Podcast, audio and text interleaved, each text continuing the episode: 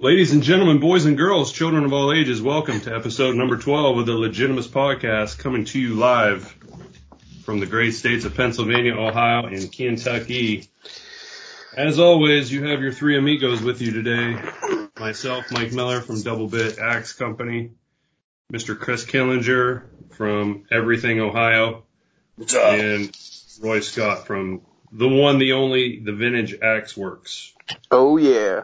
So, a lot going on here on this rainy Wednesday. Cold here. Fall is trying Cold to finally, finally trying to take a grip. So, Keller, we will start with you, my friend. What do we have going on? What's happening? What's new in the world of uh, goats or us?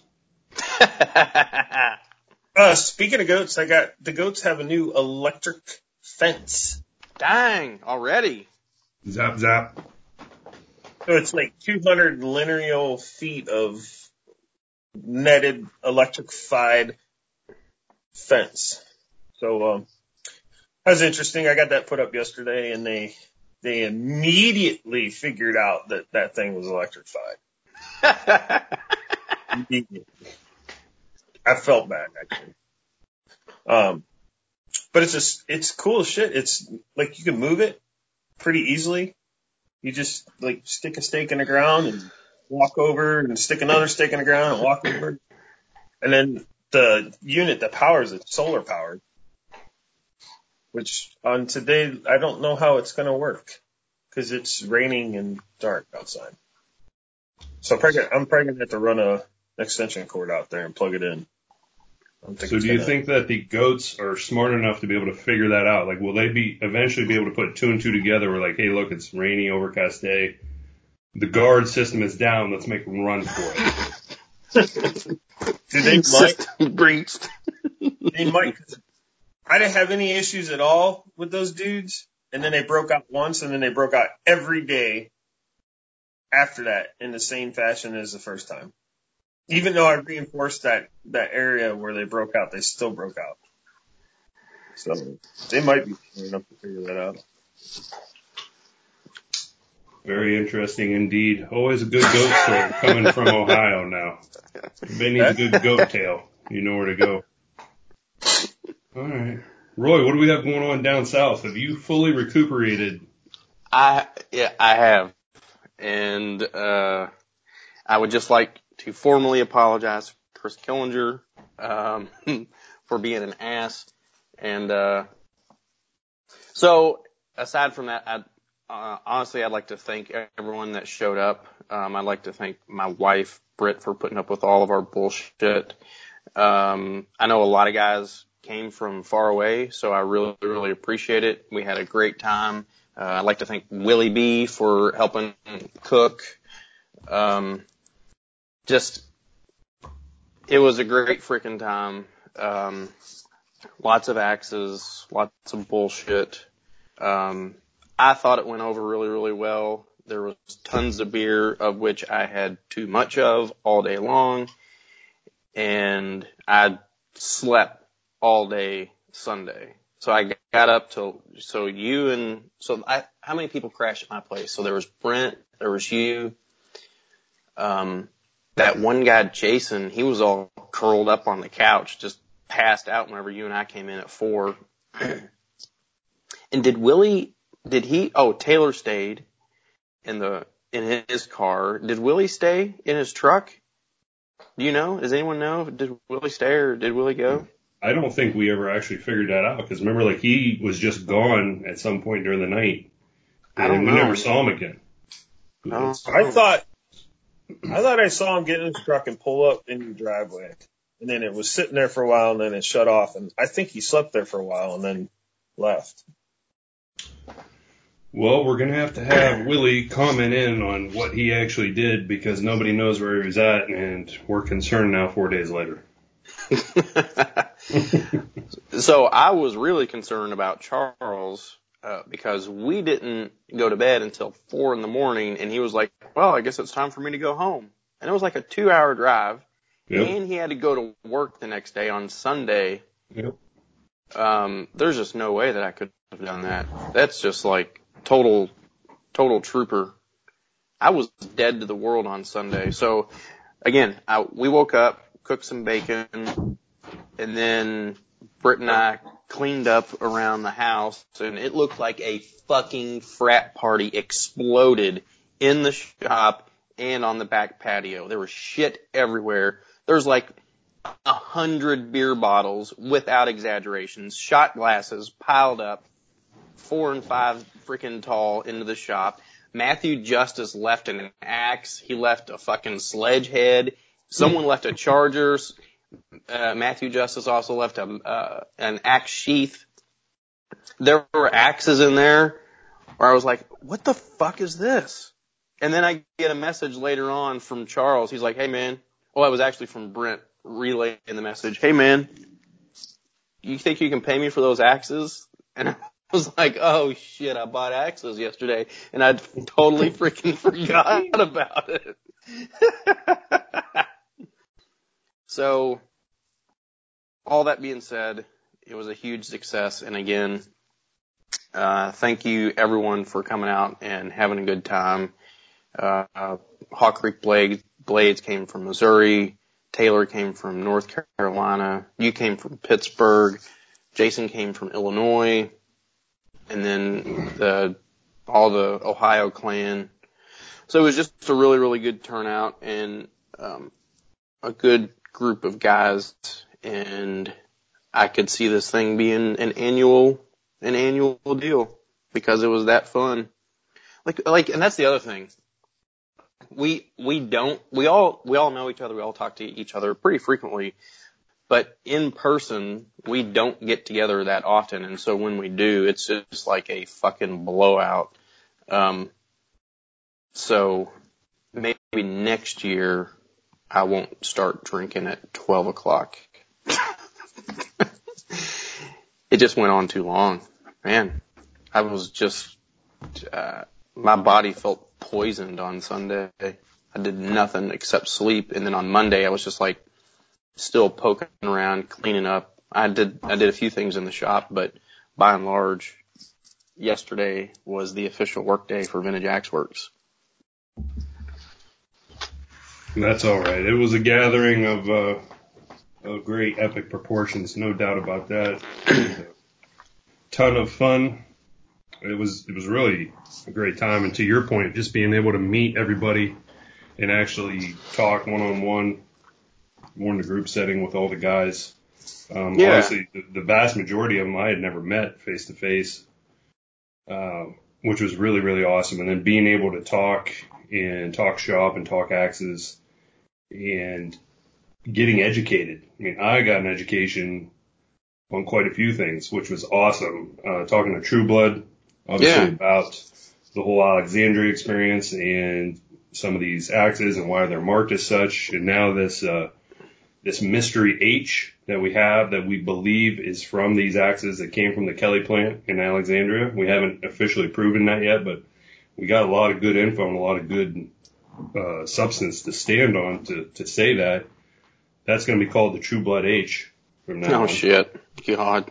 Uh, I was actually, we were just messaging back and forth here this morning. We were talking about that. And then we were talking about the Louisville Axe and Tool Company and mm-hmm. um, William Sauger from Warren and his involvement in that and this, that, the other. But being able to talk to him and getting educated on that stuff. And then I was, you know, talking with Messer and, and, um, getting educated on a few things there that I didn't know about. And it, it was awesome. It was just awesome being able to talk to the guys and, and, uh, sharing stuff, learning and, um, going from there. So awesome.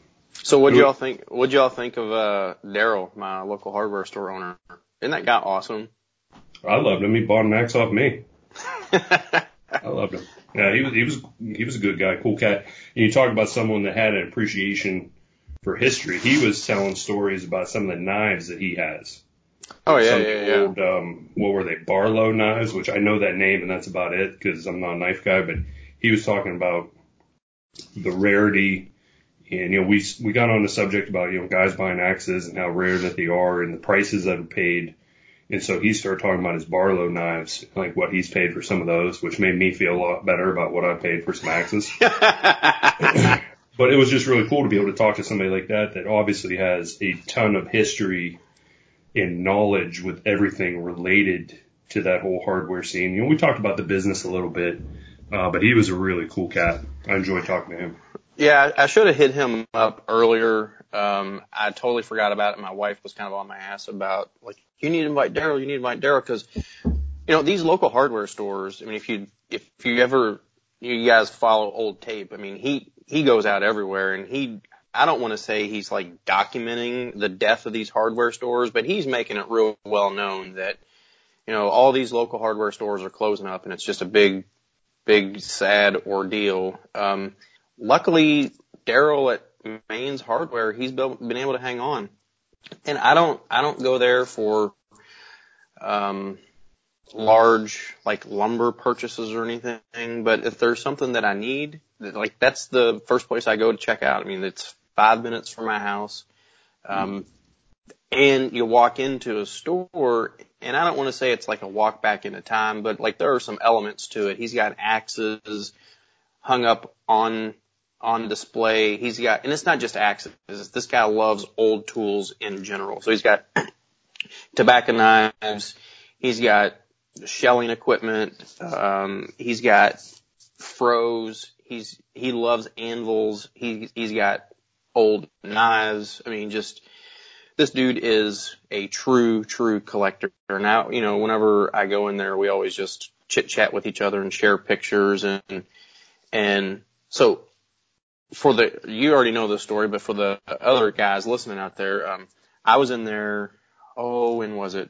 A month ago? Not a month, like several, several months ago, if not a year ago. And he, he pulled me aside and he's like, hey, Roy, do you know where, uh, I can get that fire prevention axe? And I was like, you know what? I know I've seen it somewhere. I can't remember, but I know who will know where one is. And I sent you a text and you immediately got back to me and you sent me a link to Jim Bode's website and I sent it to him. And as Darryl and I are talking to each other in the aisle of his store, he was like, doot, doot, doot, doot, just got it. And I was like, are you serious? You, and he's like, yeah, you don't ever see these things. So the guy is a serious collector. He doesn't mess around.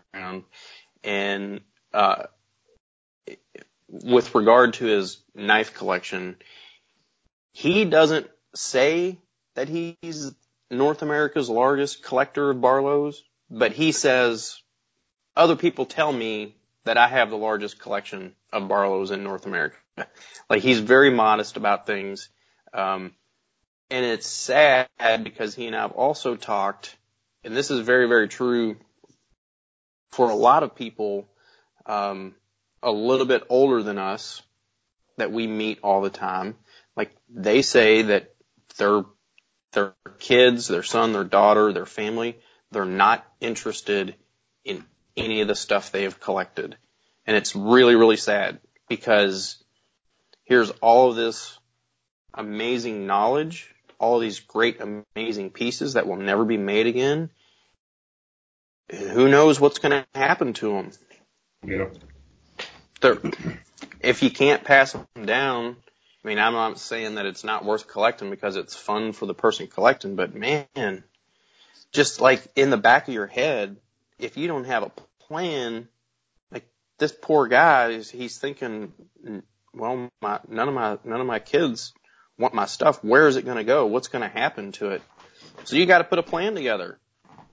I, you know, I, I guess I'm in that category too. I don't have any kids. I don't want any freaking kids. Um, so what's going to happen to all my stuff? I hadn't really even kind of put it in those terms. So, uh, I guess I need to start thinking Roy, about it. What stuff? You're just going to resell it. All right. So that, let me, let me address that fucking thing right now. God damn it. I don't resell everything. I have a personal collection just like everyone else. This is my business. So I have to sell some things. Now I'm in a position where I don't have to sell everything anymore. There are tons of pieces that I regret selling early on. And the reason I had to sell early on is because I was broke as a freaking joke and there was money that I had tied up. So what do you do when your back's against the wall? You sell, sell, sell. Now I don't have to. So um for everyone out there thinking that I just see axes as dollar signs, you can go fuck off, because that's not how I feel at all. I love axes. I love the history of them, and I love the significance of them, and I collect them. So for the record, that's where I stand on axes. All silence. Right. Now that we got that out of the way.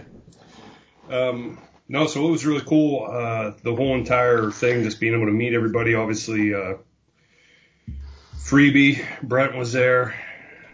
I hate him. Um, Willie, Willie, Willie was there, and it was really great to meet him and talk with him and sort of get a different perspective of, uh, you know, what he's doing and, and sort of like how he's doing it. And that was really cool. And the axes and what he had, he had like a whole back of his truck was full of stuff. And he had some yeah. pretty cool pieces. He had the one alias piece from Man Edge Tool Company, which I had never actually seen with my eyes before. I'd seen it in the books and, and things like that, catalogs. So that was cool to be able to talk to him about and what the history was behind that piece.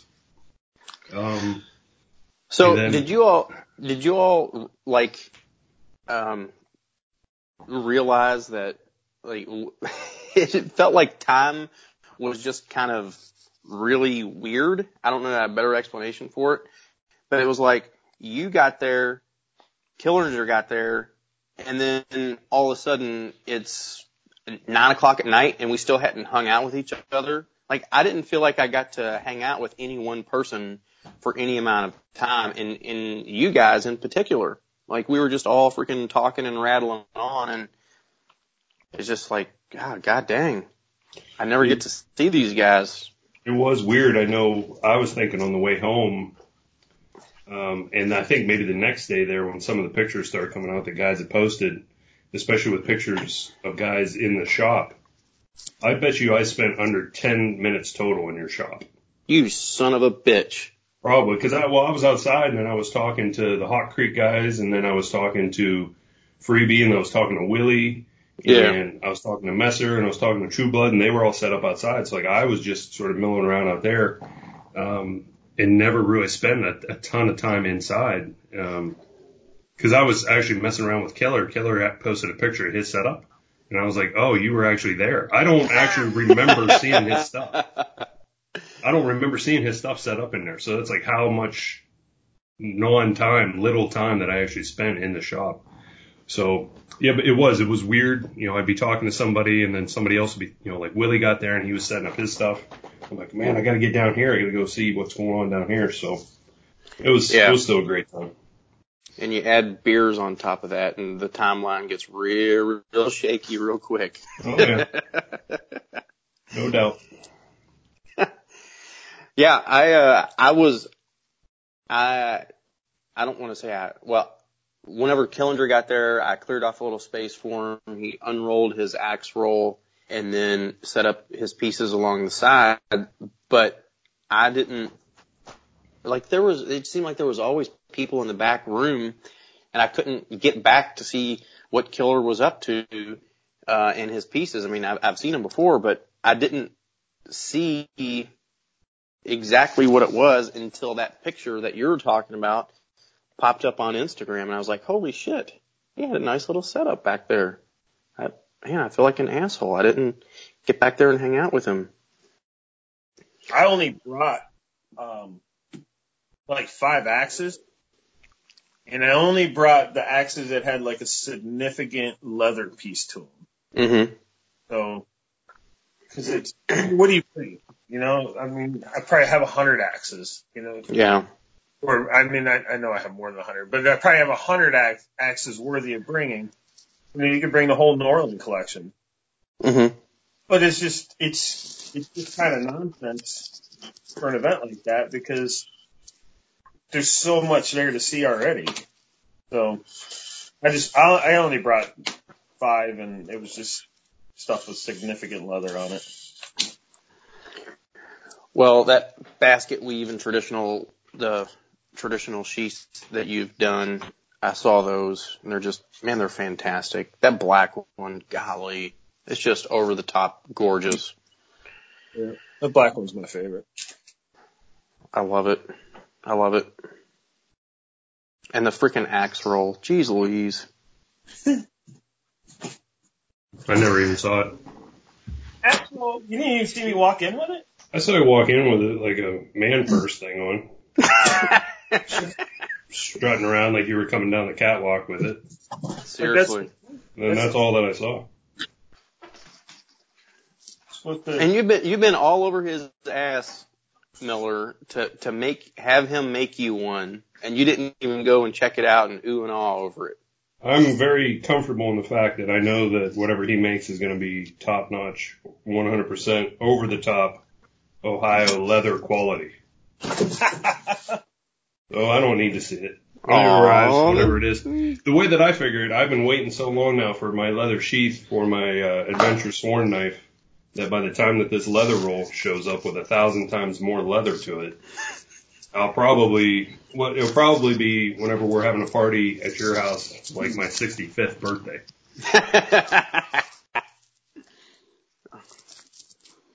What you got right. there? What you got there, Killer? It's on deck, Miller. It's here. Okay. Is that, is that his exact knife? It's his knife. I love those scales, man. Those are really pretty. Just sitting here waiting for me to get to it. I was trying to get to it before the meet. Um, but it just, I couldn't make it happen, man. It just, it's crazy here. I don't know what, I don't know really what the hell I'm doing here and how I'm gonna. So give us the status. What's going on? I'm just buried deep in orders for leather, and then there's like ten million things to do around the house. I'm not, I'm not even unpacked. Like, I'm living out of boxes, and it's just, it's chaos.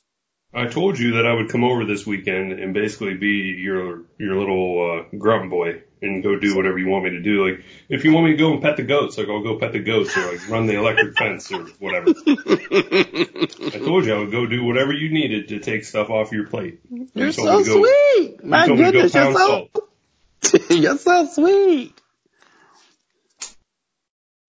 And you're not going to take him up on that, Killer? Yeah, he said thanks, but no thanks. I'm just Waller here in my busy misery. You get back rubs and reach arounds. You pass the yes. next shit up? Yes. I told him, come on down. I don't, I don't know what I'll have him do, but he can, uh, at least for moral support. Dude, just whenever you're moving around in the back of the shop, there's so much shit back there. You could say, Miller, go clean up the shop and organize it a little bit. Just put it. There's just shit everywhere. Basically, I tell you what I'll do for you, Keller, is that I will get that stuff, I'll take it, and in my organization process, I'll figure out what you don't need, and I'll put it in my truck, and then I'll haul it over to Pennsylvania for you, and then that will be a win-win. You're a true friend, Miller. That's what I'm here for. That's what I'm here for. So, talking about H Js and reach-arounds, before I forget, we should probably... We should probably talk about this whole pink shirt phenomenon that happened oh, God. at the get-together, because people are going to want to know, and it was probably one of the highlights of the of the get-together. So why don't we have Killer? Why don't you give us a little bit of background on that, Killer, before we let Mister Roy talk about that? I don't need to talk about anything. I was not privy to any info. Here's all I got to say about it. I was totally fucking surprised, and I love it. So go ahead, Killer. Lead us, lead us in. I'm just disappointed you never put yours on. Yeah, yeah. You want to talk about a dick move? This dude goes through all this trouble to pull this off, and you don't, you can't even put it on. Just... Anyways, uh, J C Messer came up with this idea for these shirts, and um, his what are. Oh man, is is he married? Yeah. Yeah. Okay. I th- I think he's married. I think you're right. Okay. I'm sorry, J C. His partner. We apologize in advance. His his wife is a is a children's book illustrator. Yes. That's what makes this so great.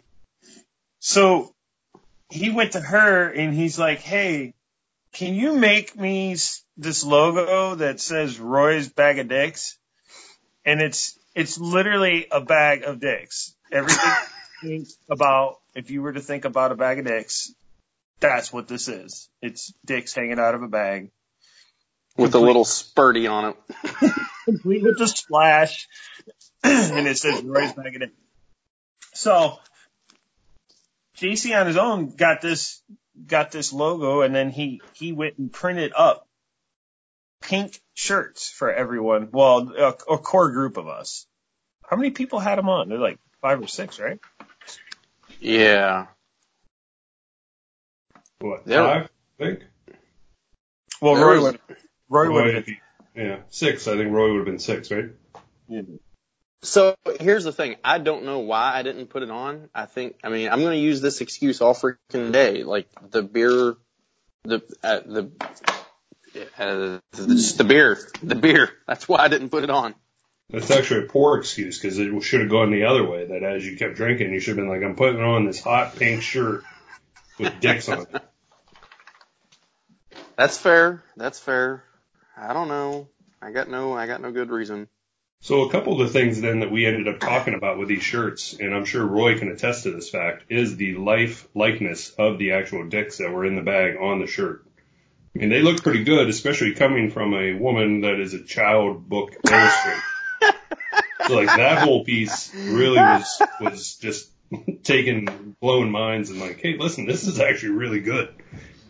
Uh, and then the whole part of where like, I wonder what that process was like with whoever was actually doing the stickers and doing the T-shirts whenever they saw that. And they're like, huh, well, let's see. This isn't, you know, like, this isn't just your common, like, you know, Double Bit Axe Company logo, something or other. We have ourselves here a bag with three dicks in it.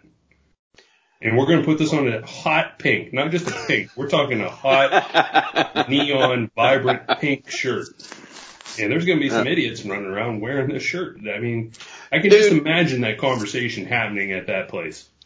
So I'm in the shop, all right, unbeknownst to me, just hanging out with people. And then my wife taps me on the shoulder, and she's like, oh, my God, you have to go see this. And I thought she was talking about an axe.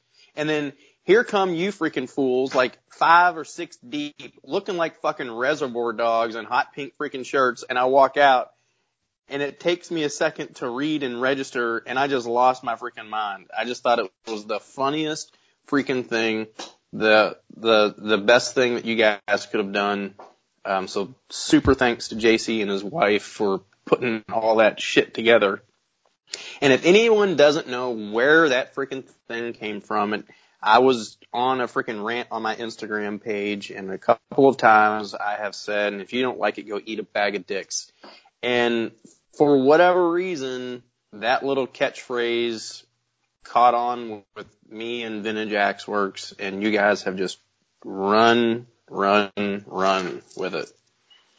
And it's pretty freaking funny. So J C hit me up, I don't know, over a month ago. Hey, man, can you tell me where you got your stickers made? I want to get some stuff done. So I sent him my sticker guy info, and I, uh, of course, that's where he freaking got them. So, like, it was right under my freaking nose the whole time.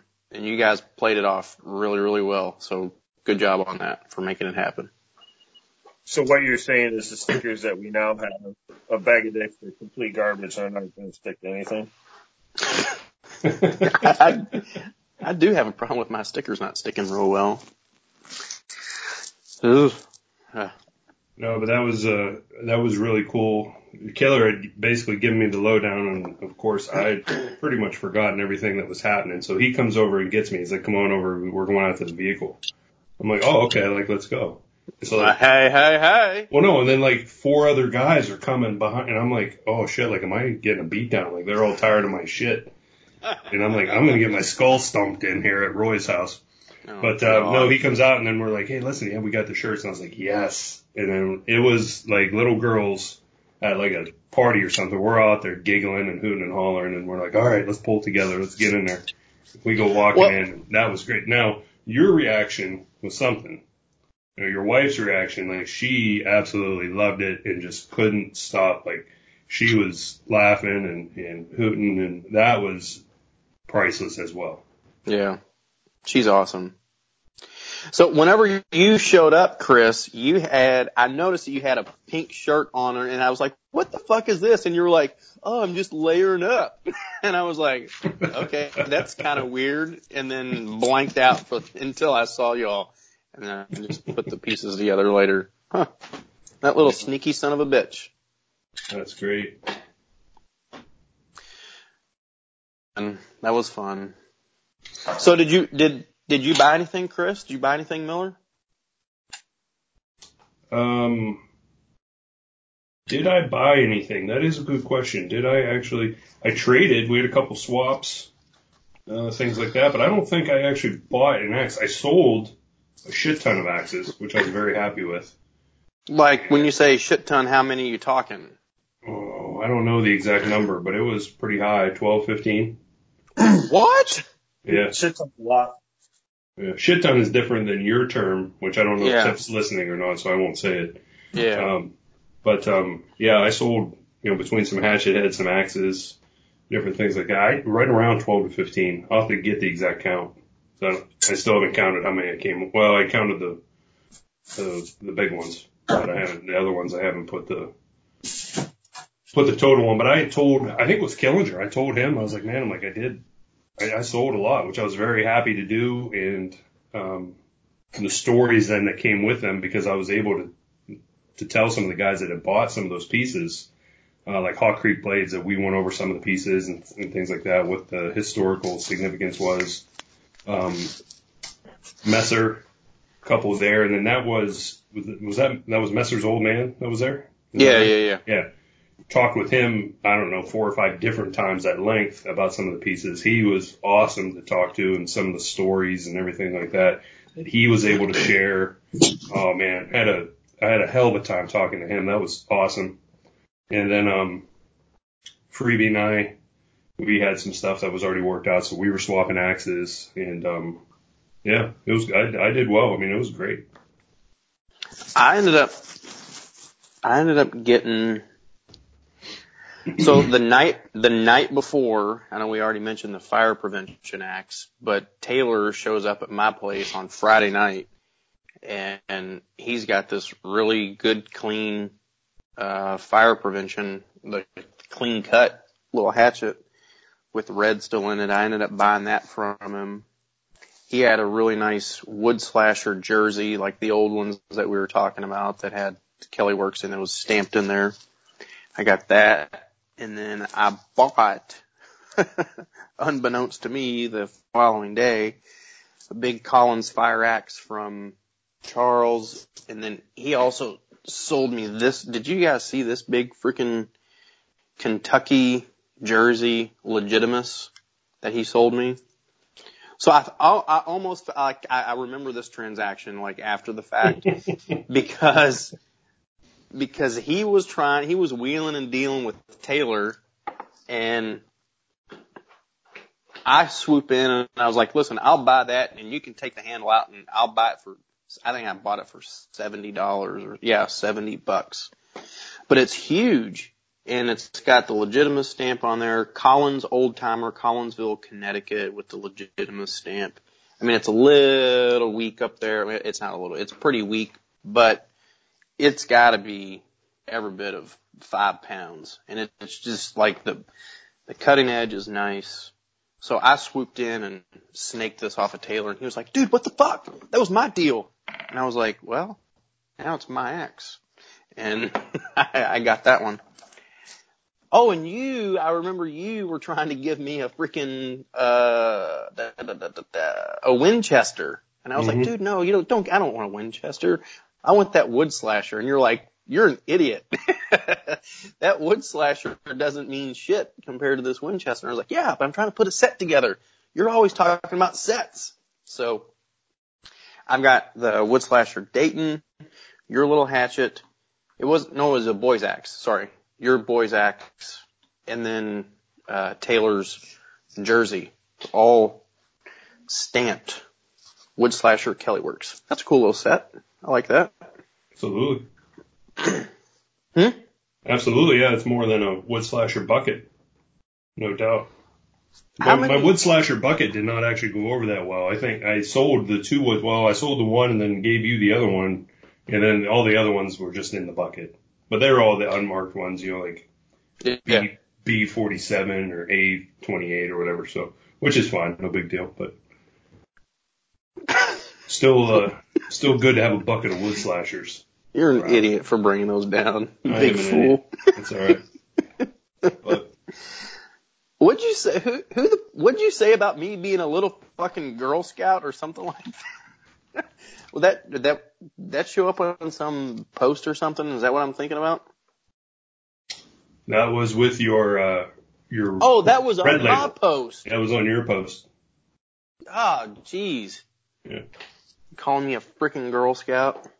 It's because you drank more of more than your weight in beer for that night. That's why you had to take forty-eight hours to recoup. But that happens. What are you going to do? God, it was rough. That happens. So let's talk about Becky the intern. Yeah. I got to spend some time with her. She was uh, at the table there. We were talking, talking about axes and this, that, or the other. So, and I was like, hey, so how's Roy treating you? Like, what's going on here? Like, is he having you, you know, do stuff? And so she's basically laying it out to me that, like, she gets to, what, like, sweep the shop and, like, sing you songs, like, while you're working or something? Like, what's, what are we doing with her from an intern perspective, other than just having her be, do free manual labor? Whoa, whoa, whoa. It, is that, are you just, like, fucking around with me, or is that I'm, what she was saying? I'm telling you, that's what I was there. That's what we talked about. I'm going to have to take her. She's going to have to be a Double Bit Axe Company intern now, is what's going to happen. So I like Becky a lot. She's great. She's helped me out a lot. So she's had a lot of family things go on. So, uh, and, and a lot of personal things going on where she hasn't been out here very consistently the last, well, since Blade Show. So leading up to Blade Show, she helped me out. Like, I could not have put out all the work that I put out for Blade Show had she not been here. So she helped me clean heads. She helped me cut out blanks on the bandsaw, and she started shaping handles. She she hung a lot of heads that went to Blade Show. So she would start on them, and I was working on stuff, and she'd get a good hang. Or she'd get going on something and it would kind of go sideways and I'd stop and help and do a little course correction or whatever. Um, and then we would take that and set it aside. She helped me out a ton on all the epoxy. She was here for like all those epoxy pours. Um, but even, even with how much I do this, whenever I go back into the shop, like last week I did not work in the shop almost at all. And I didn't work in the shop the weekend and on Monday.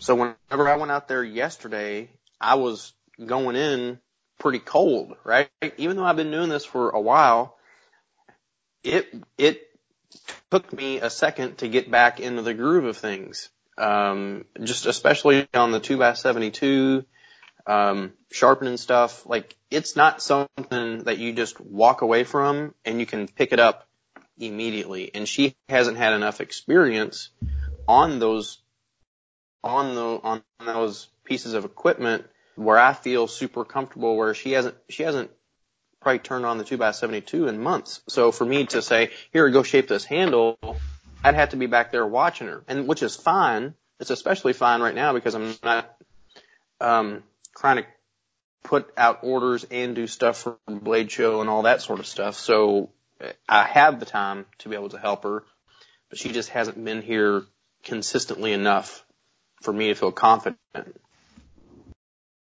Okay. And I also told her that I wanted a progress report back on the Flint Edge Swamper. So the Flint Edge Swamper? I gave her that Flint Edge. I told her I wanted a progress report back as she continued to work on it, get it shaped, and get so it listen, all pretty.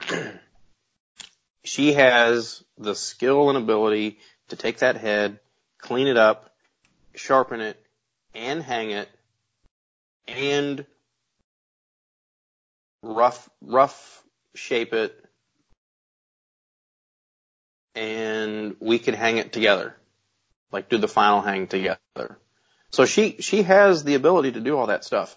Um, and, and on the days that she has been available to come out here, I, like last week, I was scrambling around trying to get things in order.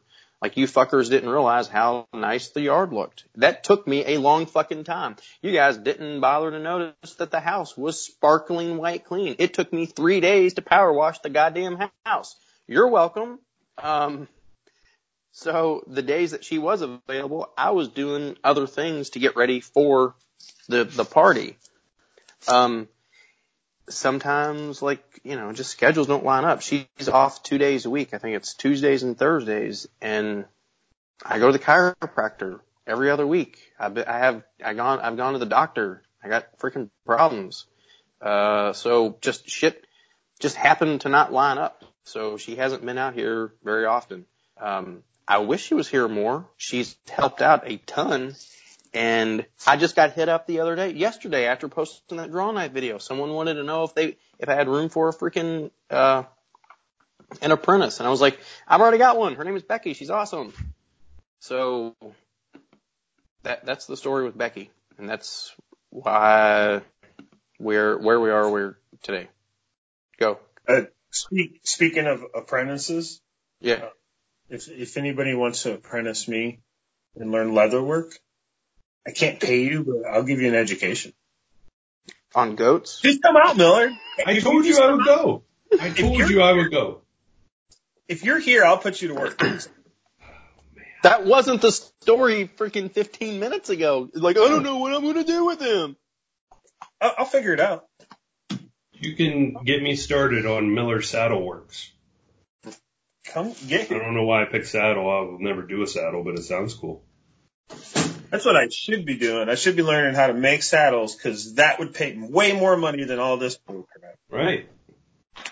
And then I'll do the sheaths for you. Yeah. So, sort of on, off topic, we need to talk about leather, because we had a little incident. I don't know if we want to talk about that right now, or if we can save that for later. It doesn't really matter to me. Um, do it. Do it. So... someone got offended by what we were talking about uh, last week, because we were joking around about, I think, Miller, you said leather was an afterthought or a side note, side note to the axe his, history, axe history, which historically is accurate. Now, can you, have you found or have, do you remember looking through any of your catalogs where companies like Kelly, Collins, Plum, or whatever, had an axe, and they had a corresponding sheath to go with it? They had sheaths, but they were um, plain Jane, basic, uh, nothing to them, really. The only time that I've ever seen sheaths from a historical perspective that had any kind of either markings or intricacies or any kind of, like, I don't know what you want to call it, like work put into them, mm-hmm. um, were the Boy Scout sheaths, and those probably don't count. Those just had that Boy Scout emblem stamped into a sheath, and those sheaths is quality-wise ranged all over the place, right? Um, for, I have the, a, for, the mo- for the most part, they were junk. They had those really, really shitty rivets where they starred out on the back and they didn't have any welt. Right. And, and they were like one size fits most. And usually they just had the one strap that went around the back that would usually break all the yeah. time around the pole, blah, blah, blah. Right. Uh, the only other one then that I've seen that I have is I have a bluegrass one that goes on a half hatchet, and it has the big bluegrass stamp in it. It's, it's old. It's, again, basic. The stamp isn't very deep, anything like that. So even whenever you look in the catalogs, um, I wish I had. Where was the one I was looking at last night? It was it was just basic, and it it said uh, a sheath can be provided if so, and you know, made out of I, I forget regular leather, snaps, mm-hmm. blah blah blah. So that's it. That's really all that that you ever see again from a historical perspective with the leather piece. So what's interesting is that you have all of these really beautifully etched pieces with gold inlay, whatever. And in the catalog, they're displayed beautifully, and they're sold. They're sold how how the the distributor would send them out to all of the retail places. They would actually bundle them up, put them in like a, a, a like a potato sack, and then put them in a box and nail on the top runners to these boxes, and that's how they would ship them out. So they were clanging all around, these beautiful axes with beautiful finishes on there. Leather wasn't, um, it wasn't a priority. And I don't know why it wasn't. It just wasn't. Are you getting ready to say something, Keller? You came over looking like you had a purpose. No, I actually, I had to, I actually had to step out, so I really didn't hear that. Okay. So whenever I see sheaths, um, more times than not, I see them, or I saw them on Pulaski's, and I saw them on Forest Service pieces, because those guys were using them and abusing them, the tools, and almost every sheath that I found on a Pulaski or whatever is also stamped U S F S, so the United States Forest Service. So those guys went out of their way to put leather on those tools. They didn't come with sheaths on them. And whenever we want to talk about that, like, when did Killinger get in on this? When did it become kind of standard fare to offer nice custom leather for axes? It never has.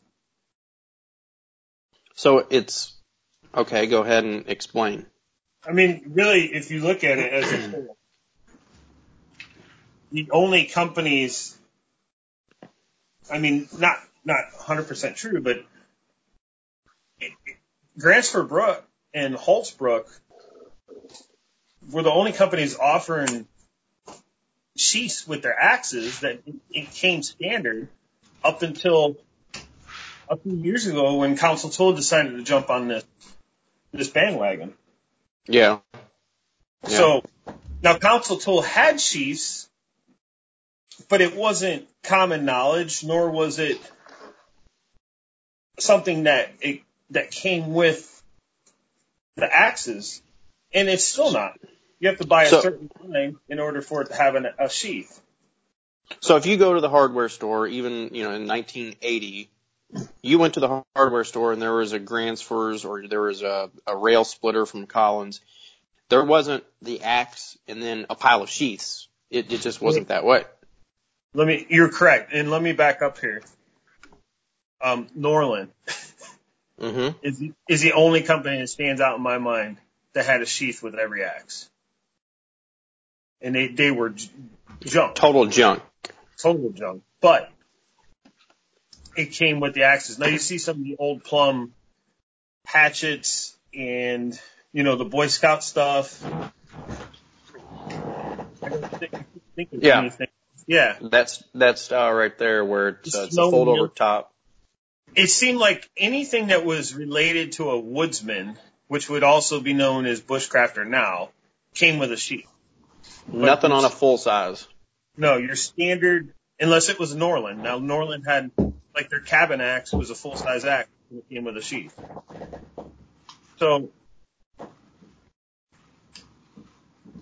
it wasn't a thing, and it still isn't a thing. I. I don't want to pick on anyone, and, and if you're listening, take this personally, but I'm in, obviously, Axe Hound's Facebook group. That's that's my group. I'm the admin. There's close to three thousand members. Mm-hmm. I actively post in there about my leatherwork, and I can count on one hand how many of those guys own my leatherwork. Yeah. And it's yeah. nothing. Not, I don't think anybody owns any of my custom stuff. So it's just not, it's not commonplace, and it is an afterthought. And that's not to pick on anybody that's in this business, and, and some people may have varying degrees of success, with what they do, good on you. But my number one leather product is not axe sheaths. And I think I make a very nice axe sheath at a very affordable price. So, yeah, absolutely. And I don't understand some of these guys. They sharpen these axes till they're freaking razor sharp to where they could do surgery with them. And then they just carry it around in the woods with no nothing covering the blade? Does does that make any sense? No, not at all. You wouldn't walk around in the woods with your knife in your hand like this, would you? Like, and this is just as sharp, or this, the axe is just as sharp as the knife, and they're they're walking around in the woods. I, I don't get it. So whatever, rant over. Well, I don't think it's a rant. I think it's uh, we're trying to get to the bottom of this, and you know what? Um, I think. In today's market, I think Hoffman has a little bit to do with something, because every axe that he sends out has a, a nice, beautiful, well handcrafted sheath on there. So in in today's reality, if you're selling a premium axe, customers expect a premium sheath. Every axe that I send out has a sheath on it.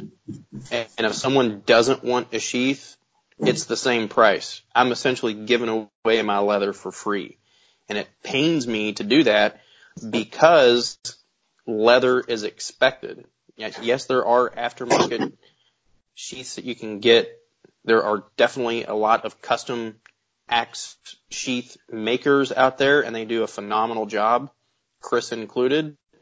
And I think they're supplementing um, this business, you know, this these guys that have these really super sharp vintage axes, they're, they're filling in the gaps, because these axes that, that you and I are talking about, Miller, they never came from the factory that way. I mean, all those wood slashers, dude, the, the sheath probably would be, would be worth more than the, than the head itself on the wood slasher. Quit banging on the wood slashers, okay?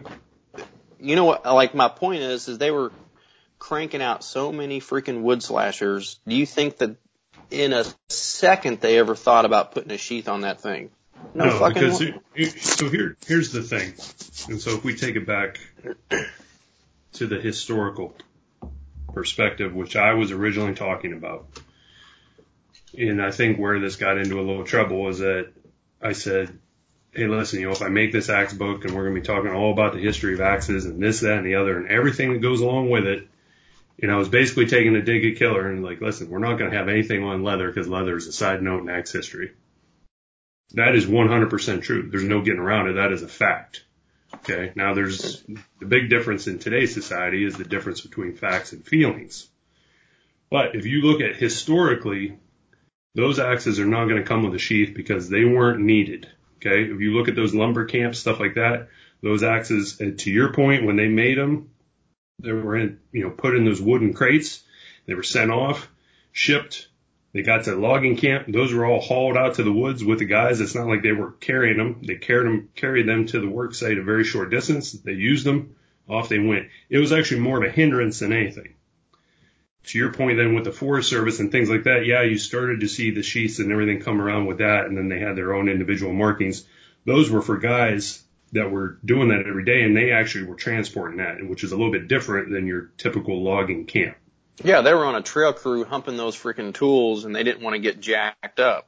Correct. Now, you never really saw, the way that I see it anyways, you never really saw the sheath come back to the popularity that it is right now until you had the axes come back. And when did the axes come back? They came back with our, our favorite guy, Mister Survivor Man.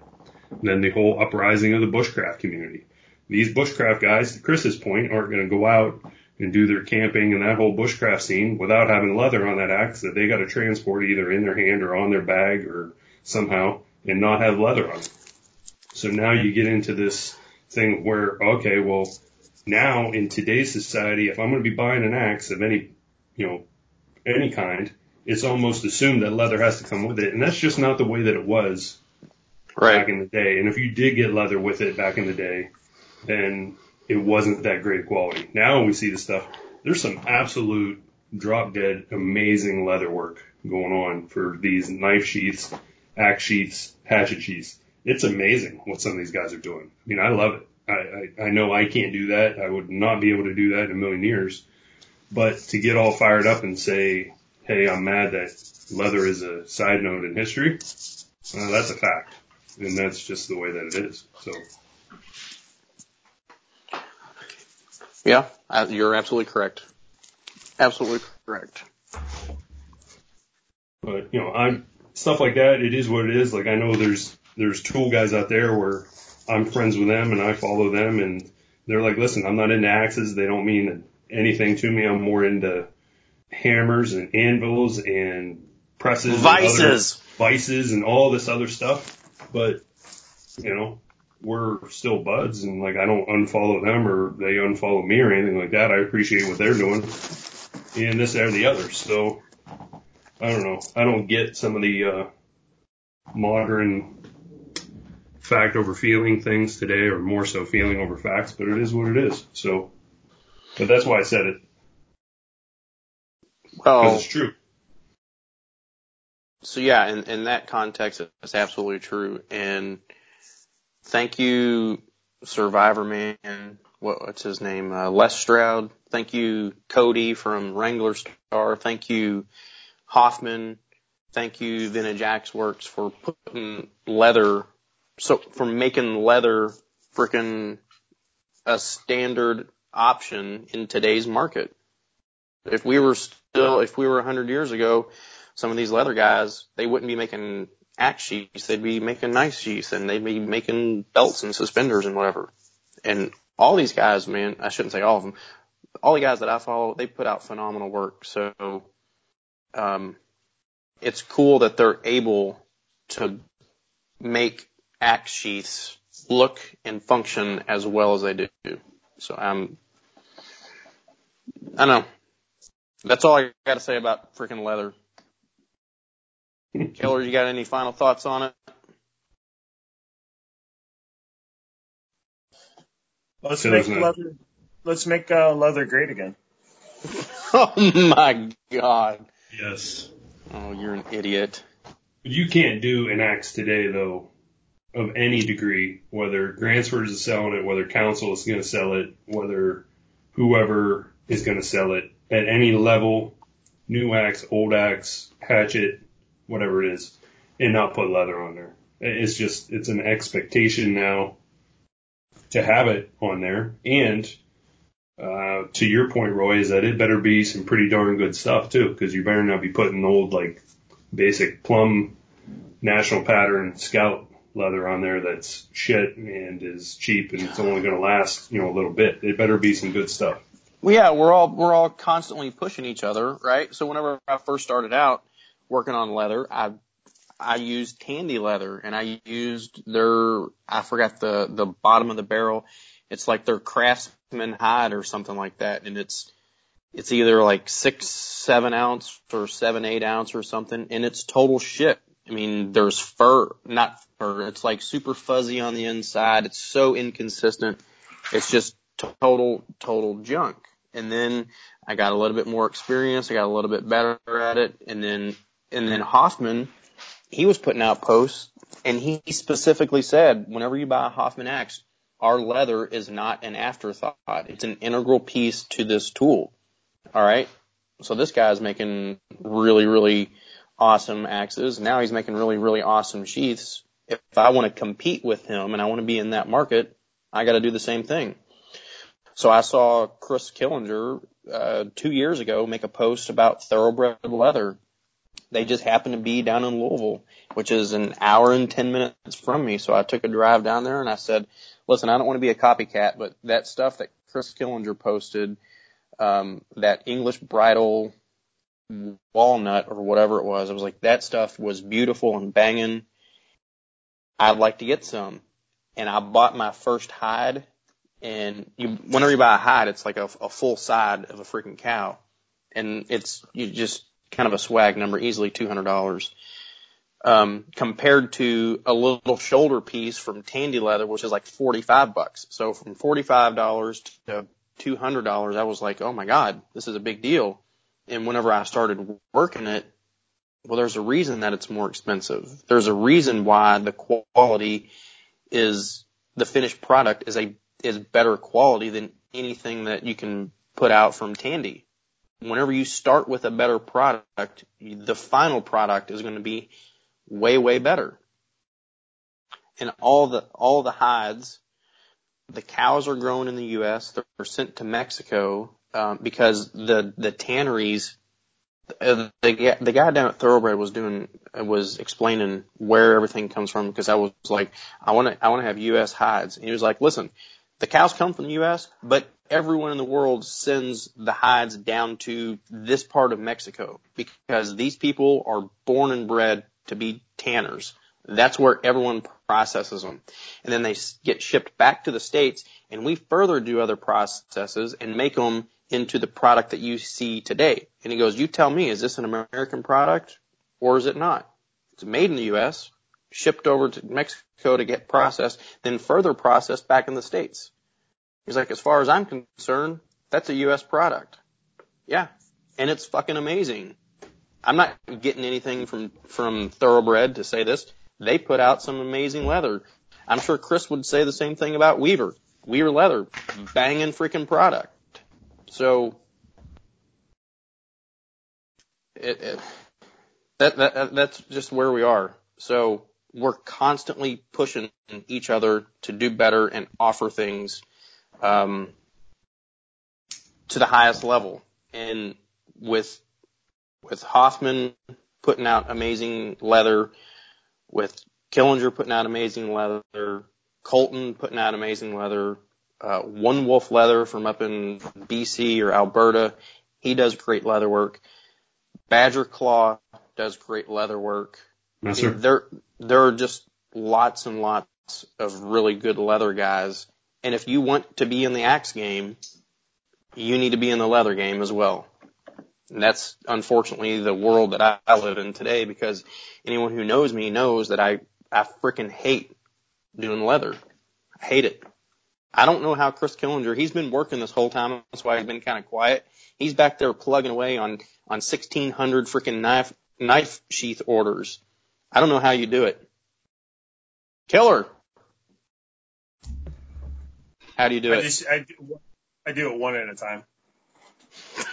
Oh, God, I hate you. I hate you.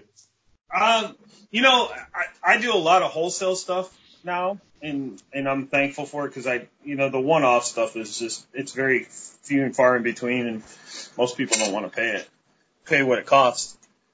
So, you know, you want to play the game, you just got to change your uh, strategy, and I switched to doing a lot of wholesale work. And it gets, it gets, like, monotonous. I mean, in a year's time, I'm pushing a thousand knife sheaths in a year. Um, I, I'm getting close to that number. Actually, I want to go back through and count the, the purchase orders so that when I get to that thousandth one, I can just kind of, like, maybe I'll save it. And do a fist bump. Yeah, yeah, yeah, yeah, yeah. Yeah, yeah, like. Maybe it'll go to Miller, whatever. But I know if you combine if you combine axe sheaths and knife sheaths together over the last year, I'm over a thousand, well over a thousand.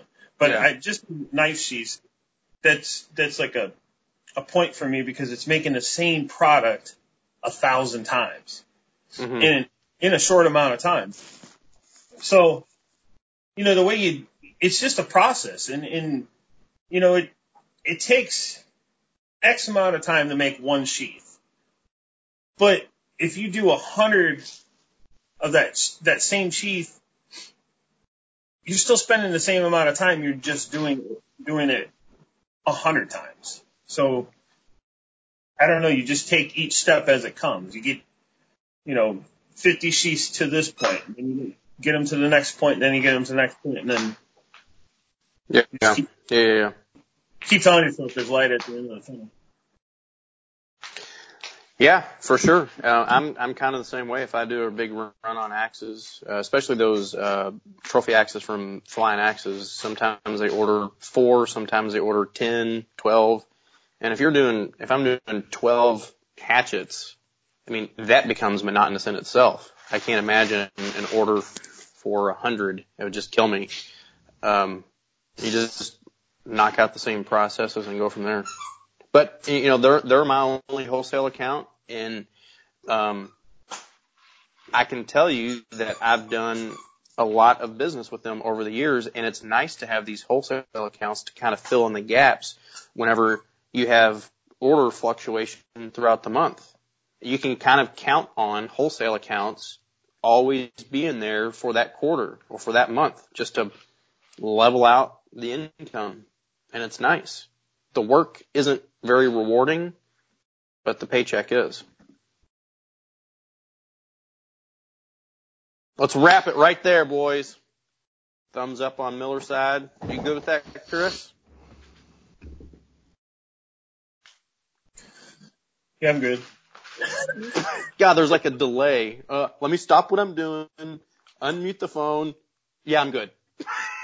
Podcast twelve in the books. All thank you for listening, the continued support, loving Chris's leather, Roy's axes, and I guess me for just hosting. So next time, episode thirteen.